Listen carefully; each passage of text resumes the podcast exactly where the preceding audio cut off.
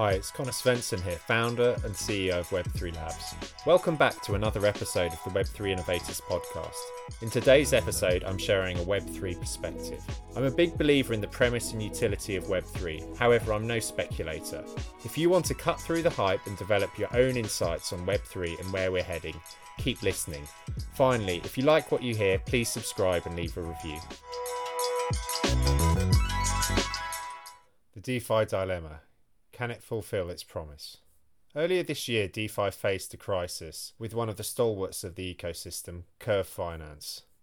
Curve is a leading decentralized exchange, popular with many DeFi users for its liquidity pools, which enable depositors to earn a yield on a number of popular tokens. This includes Bitcoin, Ether, and staked Ether tokens such as STETH and RETH, also stablecoins such as USDC and USDT. What has made Curve so popular is that in addition to earning a yield on their deposits, liquidity providers can boost their earnings significantly through Curve's governance token CRV. For instance, in Curve's most popular pool, 3 pool, it consists of DAI, USDC, and USDT. The base APY on the pool is 0.85%. However, this can be boosted significantly in CRV rewards by locking up their CRV token. You can then further boost this return via Convex Finance and earn additional returns via their CVX token. We saw earlier this year Curve announcing that there had been a reentrancy exploit in some of their pools. It was caused by a bug with an old version of the Vyper compiler. The bug allowed attackers to drain certain Curve pools, and a total of approximately $62 million was extracted. Like Solidity, Vyper is a smart contract development language for Ethereum. Vyper is the second most popular smart contract language after Solidity and is based on the widely used Python programming language. However, it's responsible for securing under $3 billion of the TVL locked in DeFi against what was at the time $66 billion secured with Solidity. However, it wasn't just the Vyper bug that was the issue. Curve's founder, Michael Egorov had pledged 34% of CRV's total market cap across a number of DeFi protocols. This meant that if CRV's token started plummeting below a certain threshold, the CRV collateral would start flooding the market in order to liquidate the position. In order to shore up Curve, Justin Sun, the controversial founder of the Tron blockchain, stepped in with others to purchase CRV and help stabilize prices. As Ryan of Bankless pointed out, the potential CRV selling pressure was plain and simple leverage going wrong. But people really should be paying attention to who holds the tokens associated with the DeFi protocols they're using and what these holders are doing with them. The net effect is that Curve managed to survive this time around, but it does highlight clear issues facing DeFi more broadly. Developers face an endless game of cat and mouse with malicious hackers trying to find vulnerabilities and exploit their code. In the past, this was constrained to corporate systems that sat behind firewalls, which often required social engineering or lacked security practices to get into. Public blockchains changed this.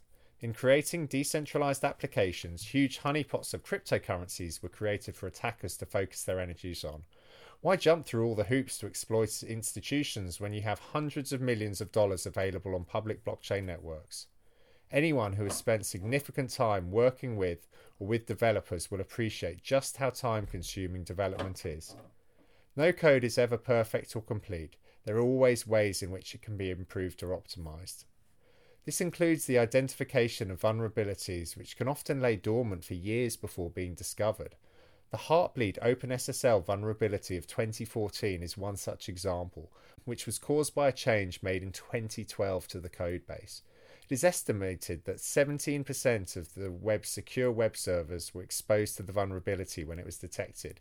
The exploit enabled an attacker to retrieve encryption keys on servers and impersonate others accessing them.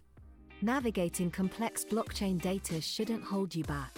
Introducing ChainLens Blockchain Explorer, your user centric gateway to the blockchain universe. Unlike traditional explorers, ChainLens focuses on your needs. No more overwhelming blocks and transactions. We're all about your experience. Chain Lens revolutionizes the way you see blockchain.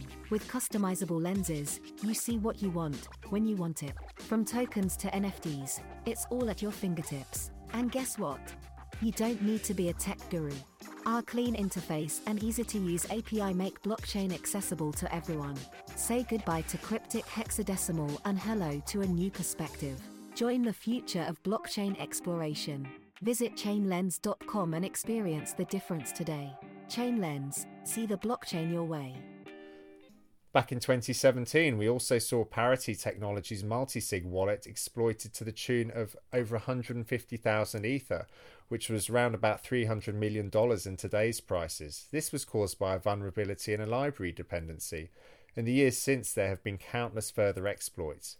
It will never be possible to eliminate errors in code. Even with AI techniques, the underlying large language models are trained on code that has been created by fallible humans. Can we ever reach a point where decentralized finance can truly fulfill its potential? I do see areas of the ecosystem in which I have great confidence, such as Circle's USDC. However, they control token issuance and are very transparent in how they operate as a business, including providing audited reports of their reserves. Also, with base network protocols such as Ethereum, while I don't envisage any events on the horizon that could threaten the solvency of Ether or the security of the entire Ethereum network, as there are ways to recover from major events as the DAO hack once demonstrated, although few in the Ethereum community would be supportive of this level of meddling again. Where I believe the problem lies is in the ability to stack app upon app and create complex positions spread across multiple DeFi apps. This is where someone deposits tokens with Curve, deposits the CRV into Convex for a yield boost, and may further lock up the CVX tokens. Curve may be one of the stalwarts of DeFi. However, with each additional DeFi protocol used, the risk to users increases significantly. With each DeFi protocol, there will be a small number of developers who truly understand how their smart contracts work. When you combine a number of protocols together, that number becomes even smaller. This means that a very small proportion of users will have any idea of how safe their funds really are, and instead is simply chasing the advertised yields. Teams do take measures such as engaging auditors to help verify their contract source code. But are those auditors engaged with every change? Are those auditors constantly monitoring all dependencies for updates or vulnerabilities? Even if they are, some exploits will still slip through. I believe that for DeFi applications to go mainstream, we will need greater protection for users. This could be in the form of institutions that have enough capital to make good for their users in the event of exploits, or simply insurance for them. Perhaps centralized exchanges will end up being the gateway that many use. Seeing how Coinbase's base network evolves in this regard will be very interesting as they will have the ability to provide backstops in the network. It is incredible the amount of value that has been locked in the DeFi ecosystem during the past few years. However, from a personal perspective, I still don't feel comfortable putting any meaningful amount of funds into DeFi protocols unless I can monitor what I'm doing with them around the clock. I have fewer concerns with stablecoins such as USDC and also Ether, as there's far more transparency with how they operate, which doesn't require digging through smart contract code.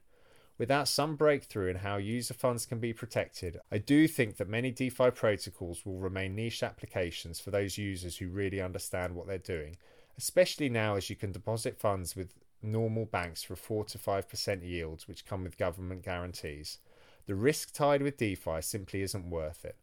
I remain an ardent supporter of blockchain and Web3 as I ever have, but parts of DeFi still feel like high stakes games of poker, and I'm no gambler.